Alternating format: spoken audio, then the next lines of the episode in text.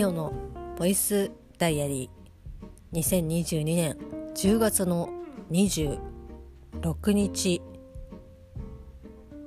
水曜日ミオのボイスダイアリーです。この番組は私ミオが日々起こったことをつらつらと喋っていく恋日記ポッドキャスト番組です。よろしくお願いします。とにかく寒い。昨日に比べて今日はまだ暖かい方に入るらしいですけど、まあ、十分にですね寒さを感じながら一日を過ごしてまいりました。皆様どんな一日をお過ごしになられたでしょうか？10月の26日はですね、えっと、我が会社の町我が会社の町ってどういうこと？えーと、田町に、まあ、会社があるんですけど、えーと、その田町駅にですね本日より10月26日2022年10月26日にですね銀座工事コーナーがオープンしました。いよいよ。まあ以前ですね無償に生クリームが食べたくなってファミリーマートやらローソンやらセブンイレブンやらベローチェやらドトールやら、まあ、タリーズ、えー、あとサンマルクですか。はしごをしましたけどはしごっていうかね確認をしてあないみたいな。で最終、えーと、コーヒーゼリー生クリームが乗って、まあ、生クリーム風なものが乗っているもので、まあ、手を打ったもののクリームとコーヒーゼリーを別々に食べたらうーんやっぱ一緒に食べた方がこれは美味しかったなっていう風に後悔をした、まあ、苦い記憶があったんですけど、まあ、これがですね、まあ、見事解消されるという。もう何だったらコージーコーナーがあったらショートケーキを買いたかったっていう風にその時思ったぐらいなのでもう今後はですねあ生クリーム食べたいなっていう風に思ったらもうすぐにすぐに駅前のですねコージーコーナーに駆け込んで そのショートケーキをどこで食べるんだって感じですけどまああのね本日晴れてオープンということで非常にですね喜ばしいことなんですけど今日はそのオープン日にですね本来であれば、まあ、別にコージーコーナーの回し物でも何でもありませんけどこう寄りたいなっていうふうに 思っていたんですけどまあ寄ることはできずですね、まあ、今日1時2時3時4時5時6時。え？123456約ですね。えっと5時間。ぶっ通しで立ち仕事をしておりまして。まあ立ち仕事なんていうとあれ？またお店に 出入りが始まったのかなっていうふうに思われる方ももしかしたらいらっしゃるかもしれないんですけど今日はですねもうがっつりもう黙々と作業をするのに人員に駆り出されておりまして、まあ、何かというとですねまあこうまあ大体のイベントとかねえーまあ、先日も今月頭ですか頭は、まあ、地元のおみこしがあったりとかっていうので、まあ、それも本当に3年ぶりっていうことで結構いろいろなところでね3年ぶりにこう開催しますっていうようなものが催し物が結構多いと思うんですけど、えっと、10月の28日にですねえーと、目白の、えーと、ところに目白駅からまあ徒歩だと何分？徒歩だと私の長いおみ足だと多分おそらく30分以上かかると思うんですけどタクシーで、まあ、10分かかるかかかんないかかなみたいな。5分ではちょっとつかないかなみたいな感じのところにございます。え椿山荘。まあこうあれは何ですか？結婚式場兼なんかそういう催し物兼、まあ、ホテルみたいなもう由緒正しきみたいな感じですね、えーと、そういったところがあるんですけど、まあ、ちなみに、えーと、目白の目白の、えーと、駅、えー、と駅名ですけどに似ている目黒の方にですね、まあ、もう本当に遠いところ、まあ、山手線内ですけど目黒にはですね雅樹園という、まあ、本当に、えー、と同同業種の、えー、とものがあるんですけどまあ、昔ですねあの目白にある椿山荘に、え、っとお願いしますと言って浜松町がタクシーに乗ったら目黒の雅叙園に連れてかれたっていう。まあ本当に爆笑もののですねエピソードがございますけどそんな懐かしの椿山荘でですね、まあ、毎年、えーまあ、石川県のまあ、石川県人祭という、まあ、石川県だけじゃなくてそういった、えっと、県でのそういうなんていうんですかね県その県にゆかりのある方が、えっと、集まって、まあ、お食事を、まあ、したりとかトークショーをしたりとか、まあ、こう舞台がありますのでそこでなんだろうな太鼓の演奏があったりとかまあ、それこそ石川県といえば、えーと、巨人軍、えーと、松井さんのですね出身地でもございますので松井さんのこうビデオレターがあったりとか、まあ、いろいろこうね石川県の人からするとわあやっとみたいな感じだと思うんですけど、えー、石川県のに本社がある会社に、えーと働いているだけの私としてはあーなんかみんなすごい楽しそうだなっていう感じで毎年、まあ、仕事で、えー、と入っていたんですけど、まあ、もう3年、えー、とやっていなくて、まあ、今回、えー、と3年ぶりに、まあ、ちょっと開催をするということで、いろいろね、まあ、コロナ対策だったりとか、まあ、その今までだったら本当ねテーブルみちみちでみたいな感じだったところおそらく配置は多少変えてくるのではないかなというふうには思うんですけど、まあ、そういった感じでですね3年ぶりに、えーと、そういう県人祭というものが開催されるんですけど、まあ、その、えーと、ご来場いただいた、えー、お客様にですねもれなくまあ何て言うんですかねこうお土産をお渡しするんですけどイメージとしたら、えー、福袋みたいな感じです。あの大きな紙袋にいろんなねその石川県にゆかりのある、まあ、食べ物だったりとかまあほぼほぼ食べ物ですけど食べ物だったりとかあとはえっ、ー、と湯涌ですかね。え湯涌で合ってたかな。えっと、まあ、温泉が、まあ、石川県あるんですけど、えー、その温泉の元だったりとかっていうものをまあこういろいろいろいろまとめて、えっと、袋に入れてそれをまあえーと、ご来場いただいたお客様に帰りにお渡しをするという、まあ、恒例の流れなんですけどそのですね、えーと、その袋に、えーと、入れるお土産の一つに、まあ、お米がありまして、えーまあ、お米といってもですねまあ、そんな1 0キロ5キロとかではなくてなんで数字減った？普通5キロ1 0キロだよね。えー、とまあ5キロ1 0キロってだと想像される方がほとんどだと思うんですけど最近スーパーとかでも結構ありますけど、まあ、2キロとか、まあ、1キロ。で変な話あの 300g とかっていう本当に食べきりサイズのそういうお米が売ってたりとかするんですけどまあこうお店の方でもそういったね、えっと、300g 入りの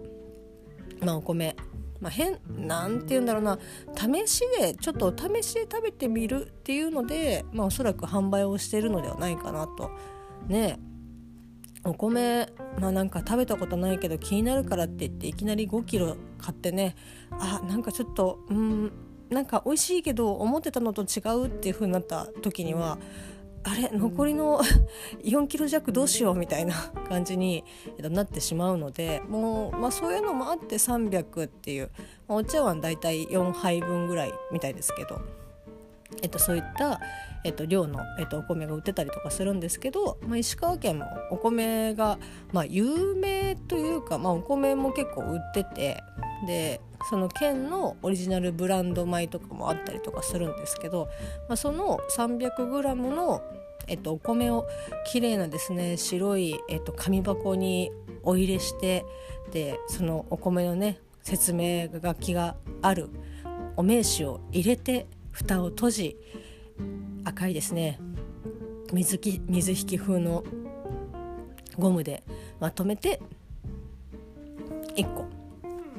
えーと、箱が出来上がるんですけどそれを、まあ、あのお土産にお土産の一つとして、えーと、袋に入れるんですけど、まあ、あの袋に入れる作業は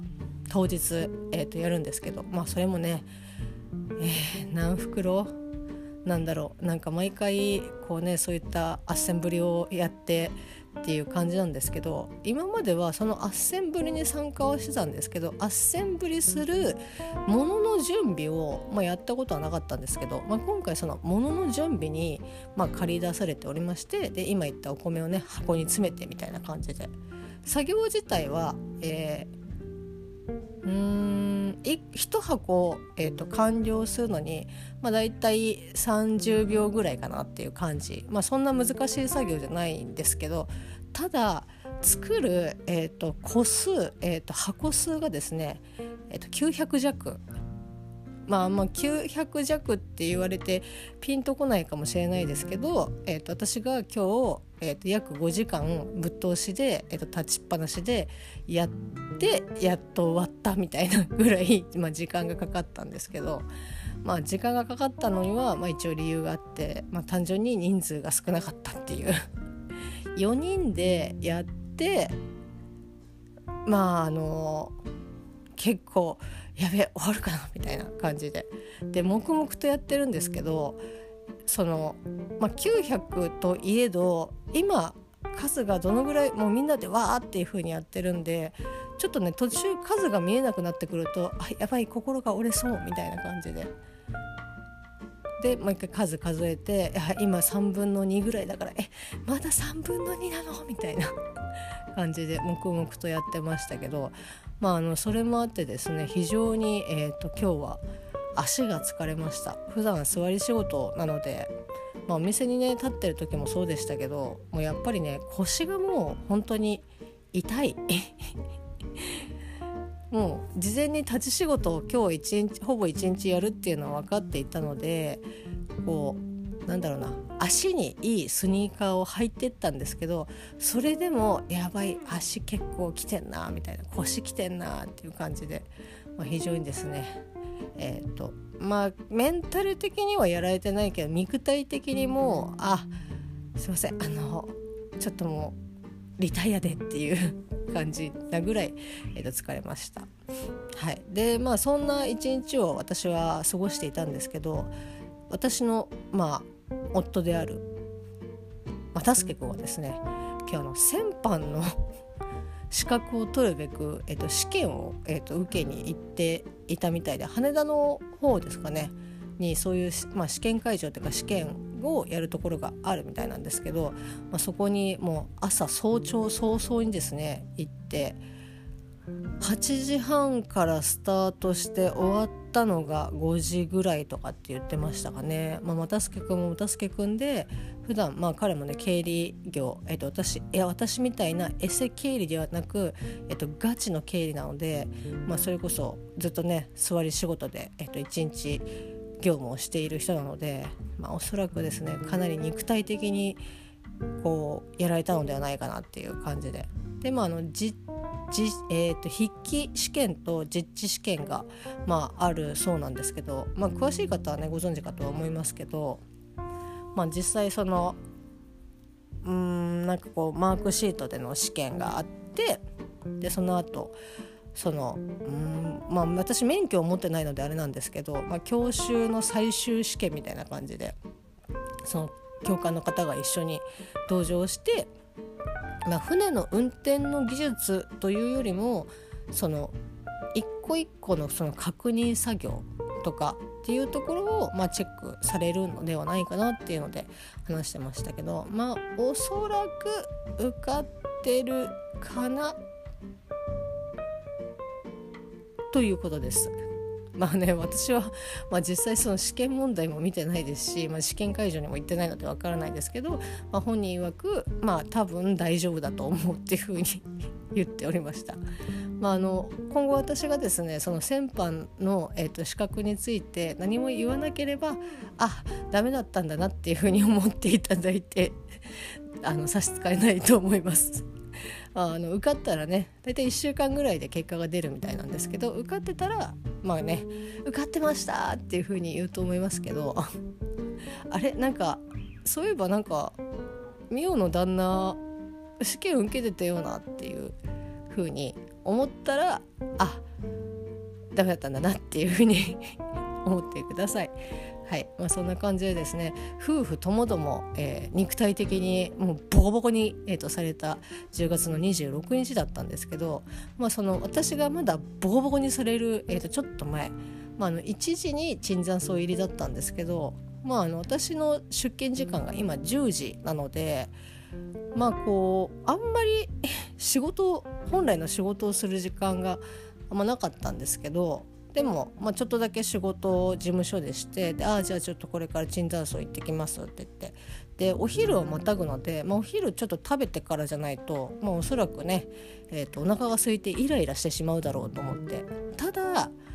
うーんどっかに入って食べる時間もないかつ、えーと、目白駅周辺に何があるのかがわからないっていうことでまあ途中おにぎりパッて食べる。うわえー。なんかそれも嫌だなって思って。で松屋あや松屋この時間めちゃくちゃ混んでるしなと思って、えっと、田町駅、えっと、駅構内にですね。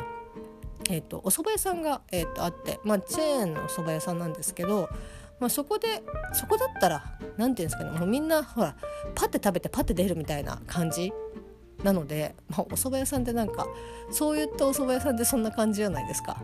だからもうあちょうどいいやと思ってでそこでえっとねミニカレーおそばあったかいおそばセットをですね、えっと、買って食べたんですけどミニカレーはですねなんかやっぱお蕎麦屋さんのミニカレーミニカレーっていうかカレーはうん美味しいなと思って 食べておりましたがあの、まあ、いわゆるその天ぷらとかかき揚げとかコロッケとか、まあ、そういったオプション的なものとかは当然売ってるんですけど私は何だろうな天かすも嫌いな人間なんですよ。その嫌いっていうかいや嫌いじゃないんだけどそのつゆに天かすを入れた瞬間にもうふにゃふにゃになるじゃんあの人たち。なんかあのふにゃふにゃになった衣が 衣ね衣があんまり得意じゃないしまあなんだったらちょっとやっぱり油っぽくなっちゃうからうんあんまりあのたぬきそばとかもあ食べたいなって思ってもいや天かすがみたいな。天かすをできれば抜いていただきたいっていうぐらいの感じだったんですけどなんかこうふとあなんかコロッケを頼んでみようと思って。で、まあ、そのコロッケを頼む、まあ、こう経緯というか、まあ、そんなあの初めてね生まれて初めて蕎麦屋でコロッケを頼むあ生まれて初めて多分コロッケを頼んだと思うんだ思うんですけどそのなんでコロッケを頼んだかっていうと、まあ、私の、えーと、父がですね、まあ、よくそれそれこそ立ち食いそばとかで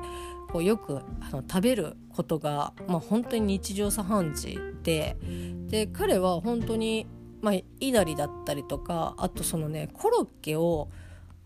ほぼ、えーと、99%ぐらい頼むんですよね。で頼んでそれをまああの他のお客さんはもちろんなんか大体の方がそうなんですけどそのまま食べずにこのおそばにのつゆにちょっと浸して食べるみたいな。もう私からするとえ何やってんの？みたいな。ぐらいの。サクサクのコロッケなのにかつふにゃふにゃになって美味しくないと思うし何だったらおつゆなんかこうその衣のねえっと油でギトってなるしうわーなんかやだなとかって、えっと、ちっちゃい頃からずっと ね思いながら、まあ、あの言ったことは多分ないと思いますけど本人になんかうわーまあ人それぞれだから別にいいけど私はやらんみたいな感じで思ってたんですけどごめんなさいここまで喋っといてそういう食べ方をね好んでされている方がいらっしゃったら本当にすいませんあの本当なんだろうな偏見だと思っていただいて構いません。まあ、それで、まあ、なんか父がそういう風にそういう食べ方をしてたのでなんかこうなんとなく興味本位であなんか頼んで食べてみようお父さんみたいにちょっと食べてみようって思ってでもやっぱまあ半信半疑というか、まあ、いきなり丸いコロッケをですね全部ドカンと入れる勇気はさすがになかったので、えーと、半分に割って、まあ、そこはあの小皿に移してコロッケを提供してくださるので、えー、と半分に割ってちょっとおつゆにですね。つけて食べてみたんですけど美味しかったな。なんか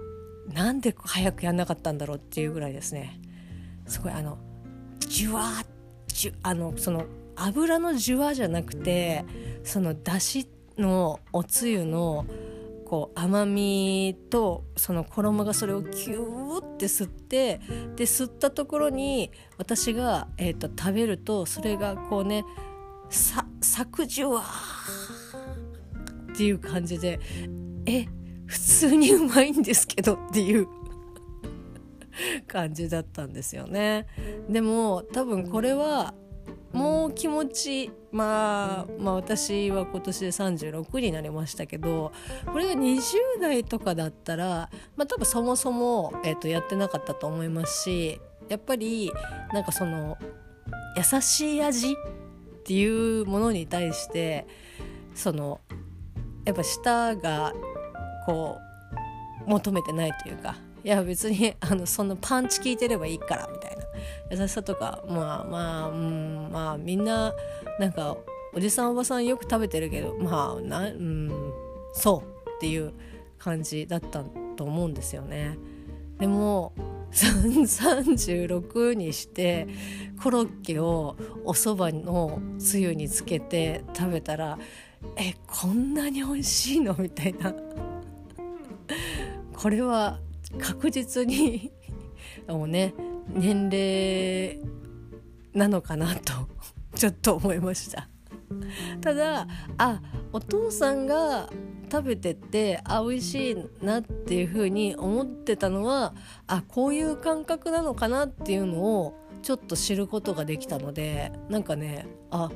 ちょっと嬉しいなって思って。美味しいっていう嬉しさもあるしなんかお父さんとそういうあ美味しいねっていう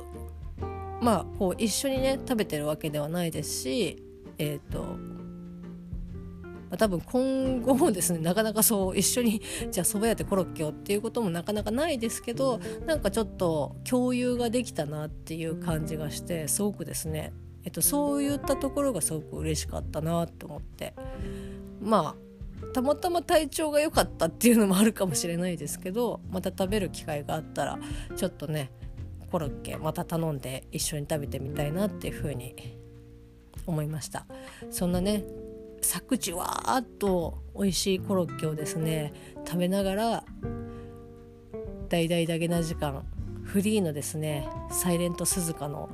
エピソードを、えーと聞きながら泣いてました。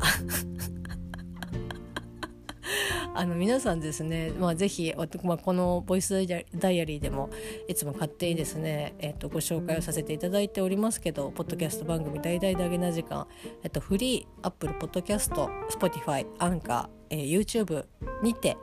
えっと、過去エピソードを含めまあ、最新のエピソードは、えっと、ダゲな時間プロで、えっと、配信されておりまして、まあ、それを聞くその音源は1ヶ月遅れてフリーの方で配信がされるわけなんですけど、まあ、この「サイレント鈴鹿」のお話はもうそれこそねあーこんな時のおかよさんもあったなっていうような。もうまあおそらくなんかこうねあの怖いものはないぐらい怖いものがないっていうのへところは多分もう通り過ぎてると思いますけどまあ尖ってるなーっていう。ま あその時のおかゆさんも大好きですけどなんかこうね今のおか今喋ってるお客さんとかを思って、えー、と聞き昔のねそのシーズン1の「えー、とサイレント鈴鹿」あたりですか聞いてみるとああっていう感じなので、まあ、ぜひ聞いていただきたいんですけど「サイレント鈴鹿」の話はねなんか本当に何度聞いてもやっぱ泣いちゃいますし今喋りながらもちょっとねキュッてキュッて気持ちを引き締めないとこう声が震えちゃうみたいな感じで。でそのあの回の救いというか、まあ、聞いている側、えーとまあ、リスナー側はとしては、まあ、もちろんそのおかゆさんがそのサイレント鈴鹿のそのドラマ、まあ、ドラマというかねその生涯をまあこうお話ししてくださる回ですけどすごいねなんかこう感極まってらっしゃるところも多々あるんですけどなんかそれだけだと多分本当に号泣 して毎度これを聞いていたらこうメンタルが持たないみたいな感じなんですけどそこになんかこう柴犬さんがまあ言ったらちょっとまあちゃちゃを入れるというか、まあ、実際そのね、えーと、おかゆさんを目の前にして、えーと、2人ともこう言葉をね交わしているのでもしかしたらそのなんとなくあこのまま行くとやばいなっていうのであえてちゃちゃを入れているのかまあまあおそらくそうだと思うんですけどでもそのちゃちゃがあるからそのねなんだろうちょっと現実に引き戻してくれるんですよね。あれがなかったらもう私のなんかこう脳内というかあのもう意識がもう競馬場に行っちゃってるみたいな感じ。いやでそれが一気にこう柴犬さんがちょっとちゃちゃを入れたりとかするとはっってはっはっ今田町の蕎麦屋だったみたいな感じででもねあれがすごくいいバランスというかお二人のいいバランスだなっていうふうに思うしまあ、なんかこう聞いててすごくねなんかこう安心して聞けるというか。まあもちろんそれを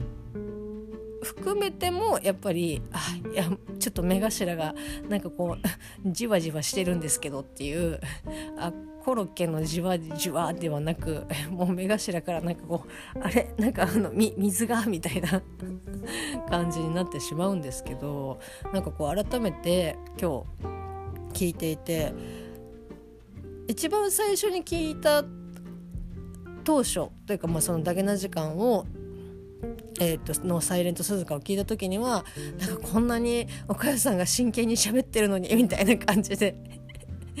この柴山という男はみたいな感じでえっとまあちょっと思ったりとかもしましたけど今改めて聞くとなんかあのこう合いの手というかまああのツッコミの手前のこうちゃちゃを入れる感じがあるからこそこう安心して聞ける聞けてたんだろうなっていうふうに思うことがねできましたね。まあ、これを柴犬さんが全て計算でやっていたのだったらすげえなって思いますけどどうなのかちょっと分かりませんけどなんかほんとねあ一生懸命、えっと喋っている岡谷さんもすごく大好きですしそうやってねそのいいバランスをとって舵取りをしている柴犬さんはあやっぱシーズン1からすごかったんだなって、まあ、もちろん今も現在進行形ですけどすごくねなんかあすげえなっていうふうに思いました。感想が下手くそすぎる、まあ、そんな感じでですね、えっと、10月の26日はもうちょっと涙をし、えっと、ほっこりして父を思い出しお父さんも元気ですけど お父さんを思い出し、えーと、肉体的に、えーと、夫婦ともどもボコボコにされた一日でございました。明日もちょっとね晴れると思いますけど、まあ、防寒とかね、えーと、この寒暖の差、えー、まあ、もちろん全体的に寒くなっていると思いますので、まあ、コロナ含めて、えー、と風邪等ひかぬよう皆様ご自愛ください。それではまた明日。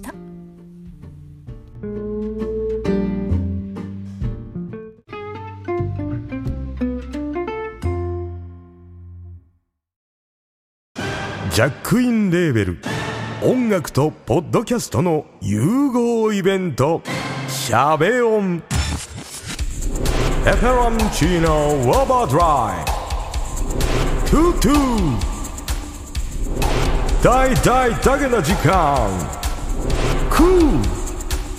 徳増たけし2022年11月5日土曜日。京都トガトガ。お問い合わせはクマジャックインレーベルまで。